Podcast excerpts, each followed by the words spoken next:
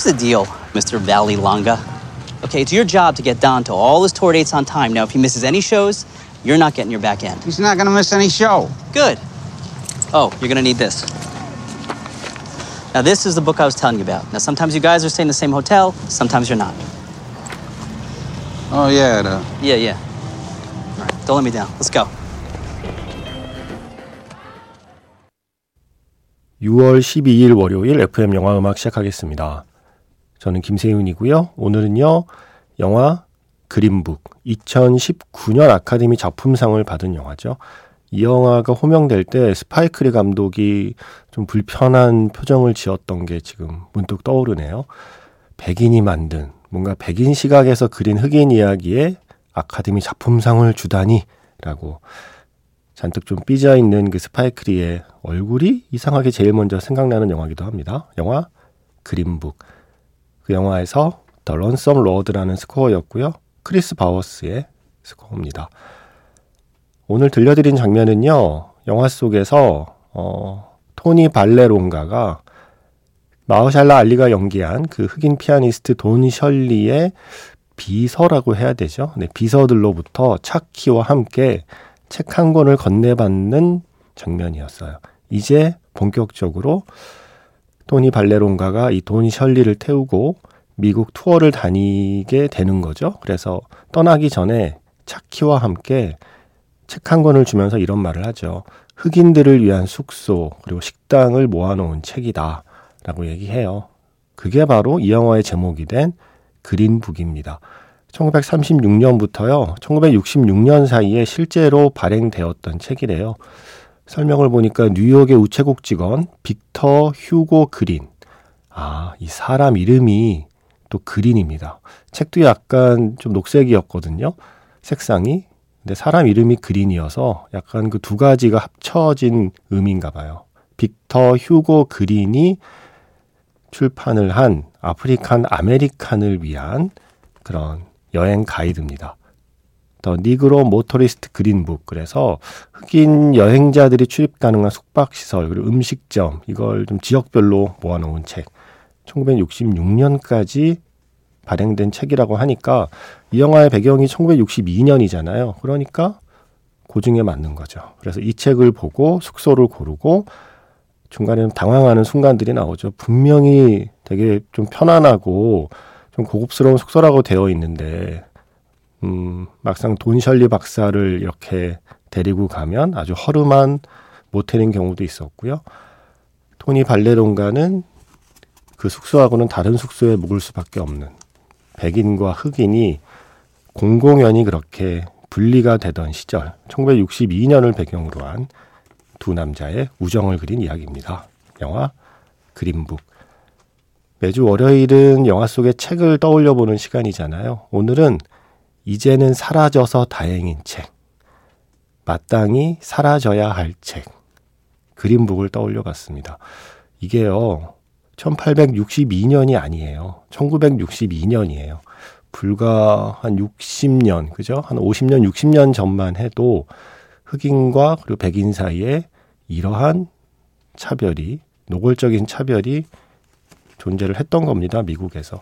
이제 겨우 한 세대가 지났을 뿐이니까 아직도 그 좀 문제들은 계속 남아 있는 거죠. 그래서 그 문제를 극복하려는 시도들도 꾸준히 나오고 있고요. 일단 책. 이제는 없어져서 다행인 책을 오늘은 떠올려 봤습니다. 영화 그린북의 한 장면이었습니다. 문자번호 샵 8000번이고요. 짧은 건 50원, 긴 건 100원의 추가 정보 이용료가 붙습니다. 스마트 라디오 미니 미니 어플은 무료이고요. 카카오톡 채널 FM 영화 음악으로도 사연과 신청곡 남겨주시면 됩니다. 그린북에서 그 장면 기억나세요? 둘이 함께 술집에 들어가게 되잖아요. 어, 거기 피아노가 한 대 있고요. 돈 셜리 박사가 피아노 앞에 앉습니다. 사람들이 뭐야, 뭘 연주하려고 그래? 하는데 바로 이 곡을 네. 엄청나게 휘몰아치는 이 곡을 연주하는 순간 그 안에 있던 모든 사람들이 돈 셜리에게 집중을 하게 되죠. 그리고 뭔가 이 토니 발레론가는 약간 우쭐한 기분으로 뭔가 자기가 연주하는 것도 아니면서 뭔가 으쓱한 기분으로 그 분위기를 즐기던 장면. 그때 연주한 곡이 바로 이 곡이에요. 쇼팽 12개의 연습곡 11번 가단조 작품 번호 25 겨울바람이라는 곡. 쇼팽 연주하면 뭐 조성진 씨도 있고요. 저는 블라디미르 아시케나지의 연주들도 많이 들었던 것 같고요. 그리고 또 한 분 계시죠? 마우리치오 폴리니 피아니스트 마우리치오 폴리니의 연주를 오늘은 들려드렸습니다. 이게 한번 약간 주의식처럼 이렇게 입력이 되면 어 그냥 그렇게 자연스럽게 그걸 선곡하게 돼요. 저는 뭔가 베토벤 하면 알프레드 브렌델의 연주를 제일 먼저 떠올리게 되거든요.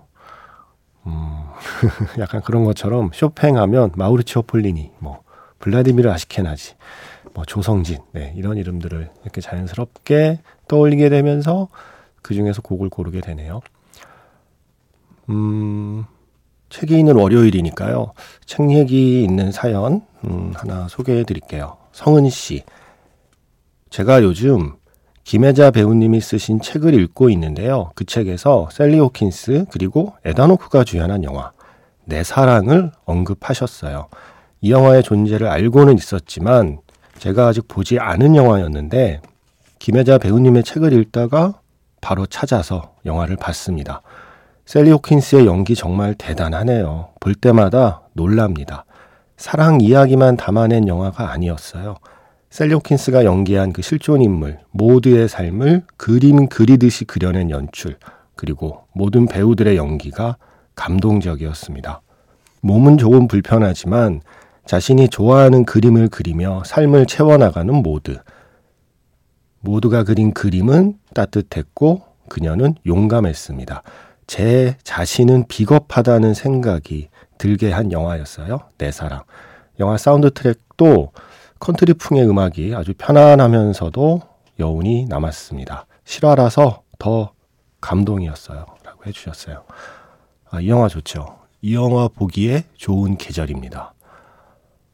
어, 사실은 이 영화를 보기에 좋은 계절은 따로 있지 않습니다. 언제든 이 영화를 보면, 아, 이 영화 보기에 좋은 계절이구나 라고 느끼게 됩니다. 어느 계절에 봐도 좋은 영화예요. 내 사랑. 말씀하신 사운드 트랙 중에서 오늘은 이 노래 골랐습니다. 메리 마가렛 오하라의 Dear Darling.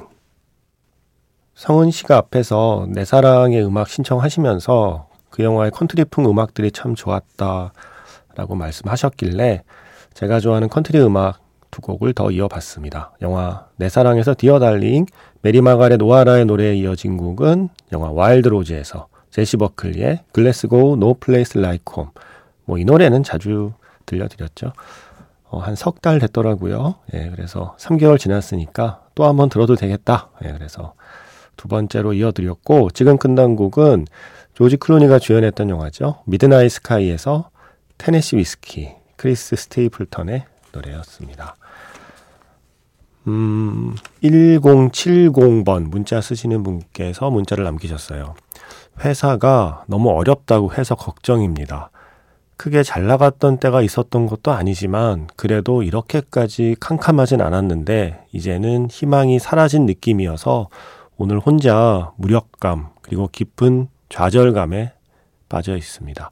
회사도 그리고 어쩌면 결국 저도 새로운 길을 찾아야 할 듯한데 과연 찾을 수 있을까? 새로운 길이 있긴 할까?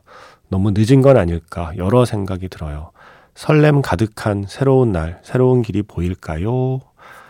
라고 설렘 설렘한 곡을 부탁드린다고 하셨는데 음, 글쎄요. 앞에 세 곡은 뭔가 좀 약간 쓸쓸한 곡이었던 것 같기도 하고요. 물론 낭만적으로 들리기도 하지만 설렘 설렘 쪽은 아니었던 것 같고 어, 제가 음, 지금은 이제 사라진 잡지 필름 2.0이라는 곳이 두 번째 직장이었거든요.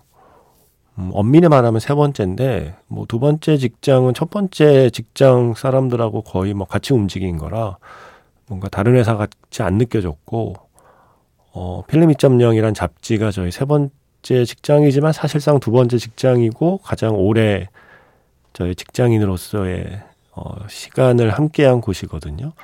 지금 생각해 보면 아, 왜 그렇게까지 내가 회사를 좋아했을까 하는 마음도 들어요. 회사랑 연애했던 것 같아요. 그때가 제일 좀 뭐랄까요 열정이 넘치고 뭔가 막 잘해보고 싶고 그리고 실제로 그렇게 열심히 하고 잘하면 뭔가 성과가 날 것 같기도 하고 잡지를 만드는 일이니까요. 내가 만들어내는 결과물이 좀 자랑스럽기도 하고 뭐 이랬던 시간들이 있어서 약간 회사랑 연애하듯이 한 것 같아요. 네. 회사를 제가 너무 사랑했던 거죠. 회사는 나를 그렇게까지 사랑하지 않는다는 걸 나중에 알게 되었죠. 일종의 좀 실현당한 기분이긴 했어요. 내가 그렇게 사랑했던 회사로부터. 그래도 제가 그 회사를 그만둔 뒤에 그 회사가 그리고 그 회사가 만들어내는 잡지가 그래도 잘 되기를 바라게 되잖아요. 연애했다가 헤어져도 나의 전 그 사랑했던 엑스들이 망했으면 좋겠어요. 전 아니던데. 어, 헤어진 뒤에도 그래도 자기 인생 잘 살고 건강했으면 좋겠다라는 마음을 갖게 되는 것처럼 내가 그 회사를 나온 뒤에도 그 회사가 잘 굴러갔으면 좋겠다라는 그런 막연한 생각이 있었는데 저는 그 회사도 없어지고 그 잡지도 사라지고 마지막까지 남아있던 동료들은 무척 힘들었고 뭐 이랬어서 되게 좀 안 좋게 이별한 케이스거든요. 음, 1070번 쓰시는 분께서도 이제 회사와 이별을 해야 되는 그런 상황이신 것 같네요. 어, 글쎄요, 이런 말이 어떻게 들릴지 모르겠지만 회사 걱정은 회사가 하게 두어야 한다고 생각합니다. 1070번 쓰시는 분은 지금 자신을 걱정하시면 됩니다. 어, 새로운 길을 글쎄요, 새로운 길이 열릴 겁니다. 예, 뭘 해도 다 잘 될 겁니다라고 말씀은 못 드리겠어요. 지난 토요일에 미야케쇼 감독님도 그 얘기 했잖아요. 영화에서는 뭐든 열심히 하면 다 잘 될 거야 라고 얘기하는데 솔직히 나는 내 영화로 그런 메시지를 주고 싶진 않다. 그거 거짓말인 거 알기 때문이다. 예. 음, 그런데 감독님이 다른 인터뷰에서 그런 말을 했었어요. 우리가, 어, 왜 사는가에 대한 답은 얻을 수 없겠지만, 어떻게 살아야 하는지에 대한 답은 영화에서 얻을 수 있는 것 같다.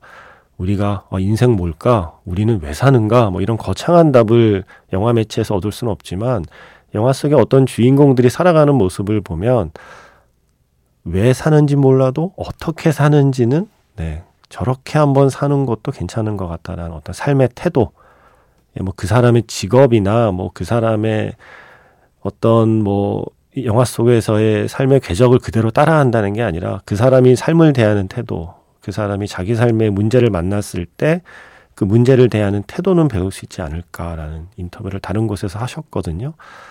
갑자기 그 얘기가 생각이 나네요. 그리고 제가 그 미야케조 감독님하고 GV 할 때도 했던 얘기이긴 한데, 어, 제가 어릴 때 복싱 중계를 보다가 되게 특이한 그 스포츠 용어, 해설자가 말한 용어에 꽂힌 적이 있어요. 선수가 펀치를 맞고 휘청이면서 이렇게 뒷걸음질 치고 그 약간 좀 코너 쪽으로 좀 몰리고 있었거든요. 그때 해설자가 소리를 치는 거예요. 로프 반동을 이용해서 빠져나와야 합니다. 처음에 로프 반동? 오, 이거 뭐지? 그게 프로레슬링에서는 아예 좀 적극적으로 기술로 사용하죠. 로프 반동이라는 거를. 그런데 복싱에서도 로프 반동이라는 용어를 쓰더라고요. 내가 정말 힘들 때, 예, 펀치를 맞고 휘청휘청 할 때 그때 일부러 로프에 기대는 거죠. 로프에 기대면 그 로프에 탄성이 있어서 로프에 기댔다가 로프의 그 탄성을 이용해서 몸을 틀어서 어 그 위기를 빠져나오거나 아니면 로프에 잠시 기댔다가 반격을 시도하거나 아주 그 짧은 시간 동안 내가 기댈 곳이 되는 게 로프더라고요. 사실 링이라는 게 그 로프가 울타리잖아요. 그 로프 때문에 내가 거기 갇혀 있는 거잖아요. 링이 링 안에 그 링을 벗어날 수 없는 게 바로 그 로프 때문이잖아요. 그런데 역설적으로 그 로프 덕분에 또 버텨내는 시간들이 있더라고요. 복싱 경기에는 어 내가 뒷걸음질 치지 못하게 내가 도망갈 수 없게 나를 둘러싼 그 울타리가 또 역설적으로 내가 유일하게 기댈 곳이 되는 순간이 복싱에는 있더라는 거죠.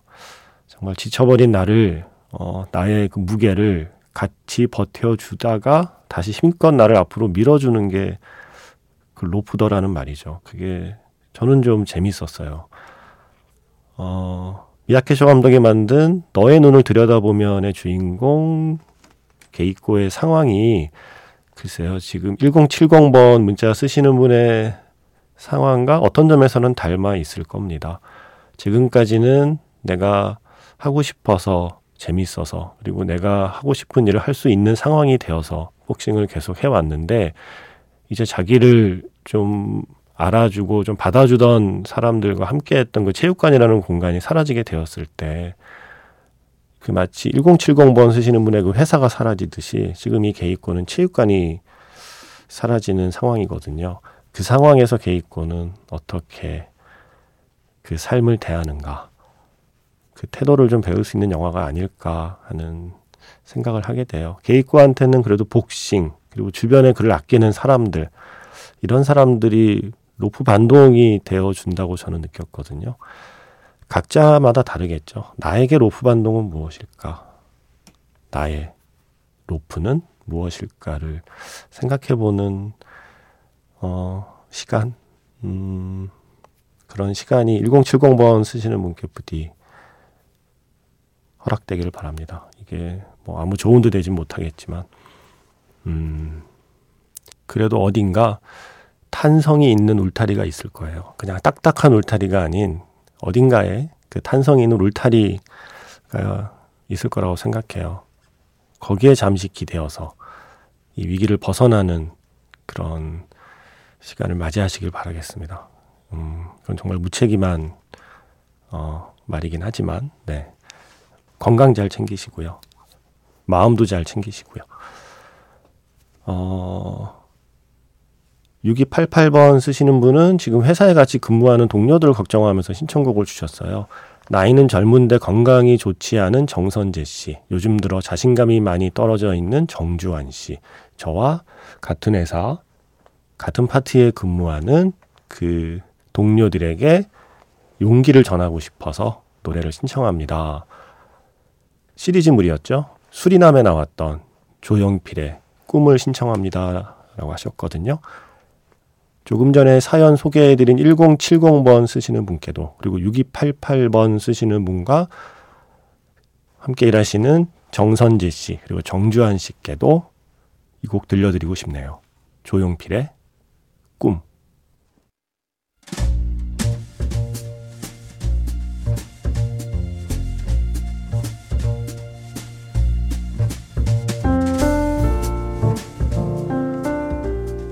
다시 꺼내보는 그 장면, 영화 자판기.